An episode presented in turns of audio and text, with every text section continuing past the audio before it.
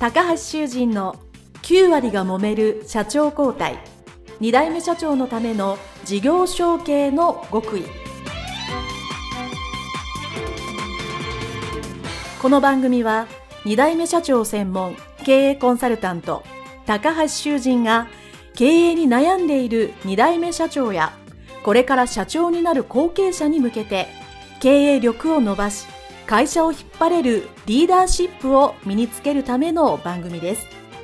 これまで数百社をコンサルティングした実績から2代目社長ならではの悩みを知りその解決のための独自理論によって2代目社長もまた従業員も幸せに仕事ができることを目指した内容です。皆さんこんにちは。世代経営協会理事長高橋修人です。本日は株式会社安川代表取締役安川正和様のオフィスにお邪魔してのインタビュー後半でございます。よろしくお願いします。よろしくお願いします。はい、えー、前編でお話しいただきまして、えーまあ、40周年でちょうど社長になられたということで今回は社長になられた後のお話とはい。いうことで、まず40周年で社長になられたということなんですけど、こう社長になって、あ、なんか変わったなと、その当時思って、その常務から社長になって変わったことってどんなことを感じてましたか？一番感じたのは、やっぱり社長になったから、まあ今までは、まあ正直言って、まあ親父が社長だから、まあ社長の方針にある程度こう従わなきゃいけないけど、うん、自分が一応社長だから、うん、まあ私は私の方針でやろうと。うん。えーその中で、やっぱり会長は会長でまだね、いいろいろやり、会社にね、いらっしゃるんですよね。いるからやりたいと。で、うちの会長はその時まだ元気だから毎日出てくるから、うんその時に、まあ一番あの問題になったのがね、あの、はいやっぱり、さっき話したように、朝決めたことを会長が覆すわけですよ。うん、うん、うん。そうすると、社員から、社長、どうしたらいいんですかと。うん。朝社長と会長こう言ってたけど、会長がこうにしろと言うから、そっちにしたんですよと。うん。何それと。で、俺はあの、会長に食ってかかるわけですよ。うん何勝手に変えてんだと。いいじゃん、俺はそう思ったんだからって。うん。で、そんなこと、まあ最初はね、もうしょうがねえなと思ったんだけど、うん。どうかな半年くらい経った時かな、うん。まだ会長がそういう話ばっかりするから、俺もいろいろね、管理袋の音が切れて、ね、会長にこう言ったわけよ。うん。会長ね、もうわもう分かったと。会長やりたいんならもうやりたいとやるように、もう一回ね、会長、社長に戻ってやったらって言ったの。もう俺は、うん。で、で、それで、それで、悪いけど、俺退職金くれって俺辞めるからって言ったのよ。あ、そこまで？言ったよ、そこまで。そしたらか、もうい、うちの親父も、さすがびっくりしたよ。いいよって、俺は辞めて、俺、あの、ゴルフの授業だけやるから、うんあもう今までの授業全部会長に好きなのやらいいじゃんって。どっちみちゴルフの授業は俺しかわかんないんだから、うん。俺とまあ、ゴルフやっていたから、もうそれでいいだろって言って、会長と話したのよ。はそしたらさすがに会長それはびっくりしたみたいでい。ね。びっくりしますよね。ねやめて退職金までよこせって言ったら。退職金までよくって。え？で、そうしたら、さすがの会長も、その後おとなしくなったね。うん。で、その話をね、俺結構ね、何人かの後継者の人と話した時に、はい。話したのよ。はい。そしたらやっぱり今高橋さんみたいに、え、安川さんそこまでやったんですかってやったよ。うんだからお前もね、もうそんなに親父にぐじぐじぐじぐじ言うんなら、そういうふうに言ってみろって言って、何人かやってるやついるよ。おー、さすがにね、いくらなんて、それはびっくりするよ。びっくりしますね。うん。うん。その時は、じゃあもう、えっ、と、その商社の授業とゴルフの授業だったら、まあ、いわゆる売り上げで言ったら、どれぐらいのまあでも、何やかんやで、まあ、まだ7、3ぐらいかな。7、3ぐらいの。うん。だって、だって、10人いるうちの8人ぐらいがそっちの仕事してるから。俺と2人でやってたから、二人でゴルフうん。それでも結構大きかったからね。ゴルフの方の仕仕事がね。すごい、まあ。まあ、俺は両方やってたし。はい、はい。うんまあリスナーの方私はねひ参考にいただければとえ思いますが、あそれで、そこから、まあ、一応、会長もどう会長会長も、あの、もうまあ、安川社長の言うことが、まあ、いわゆる会社として全部そ決定で行くようになったと。ん。ああ、すごいですね。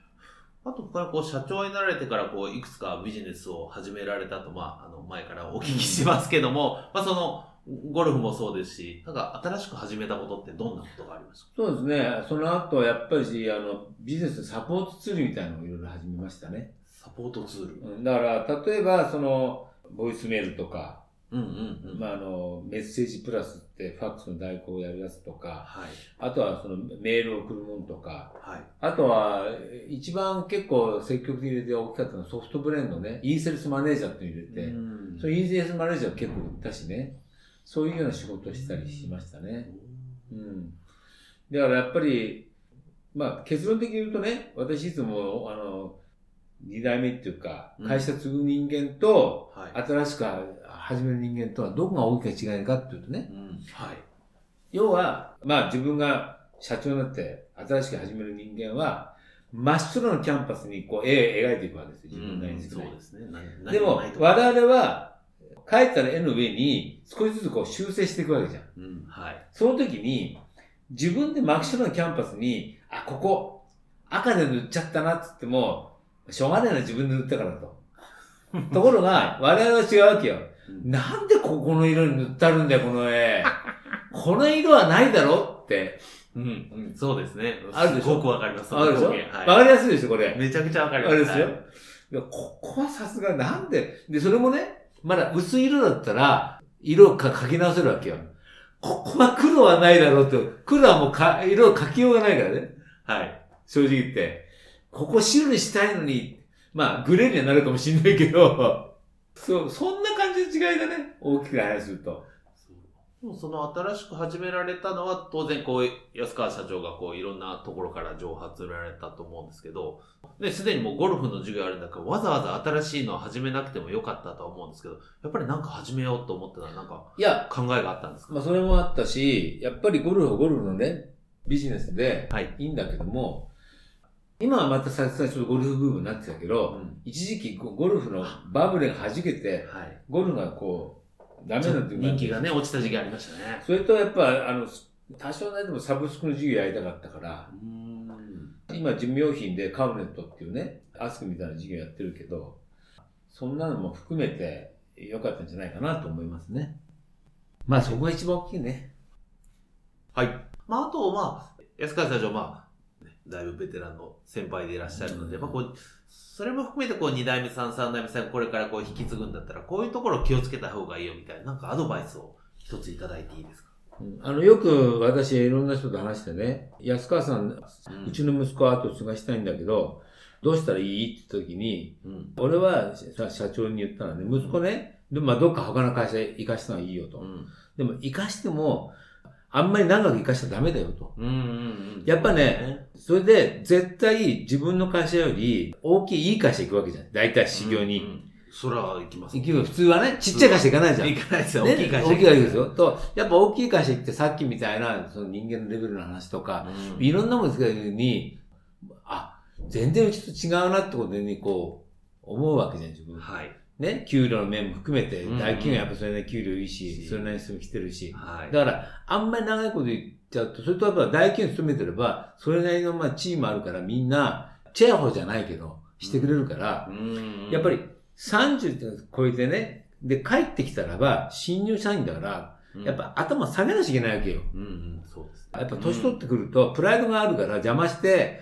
ね、帰ってきて頭下げらんないから、うんあんまり長くいっちゃいけないなと思確う。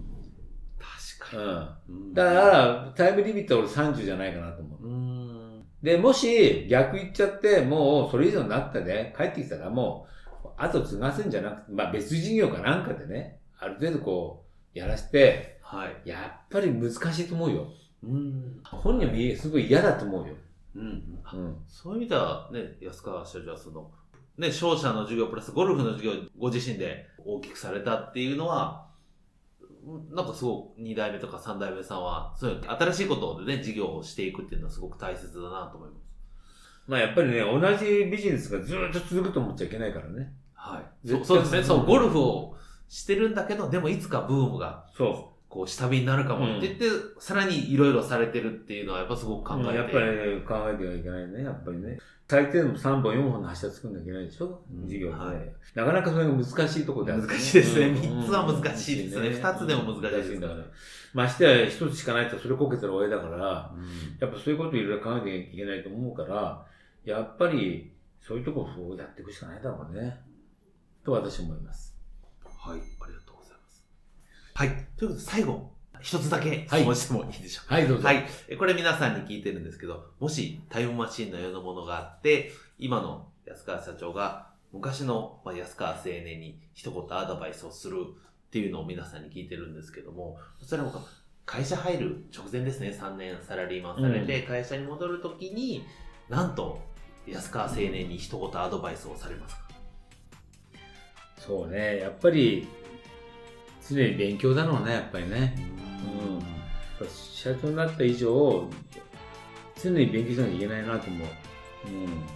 まあ今でも、まだまだ勉強不足だなと思って頑張らなきゃいけないなと思ってるけど、やっぱりその、社員の上に立つってことは、社員より知識がないとダメだね。ねまずは知識まあやっぱないと無理だね。それでやっぱり、社長の器が会社の器だと思うから、やっぱり器を大きくしなきゃいけないんじゃないかなと思いますね、私はね。はい、ありがとうございました。それでは株式会社安川安川正和社長でございました。どうもありがとうございました。どうもありがとうございました。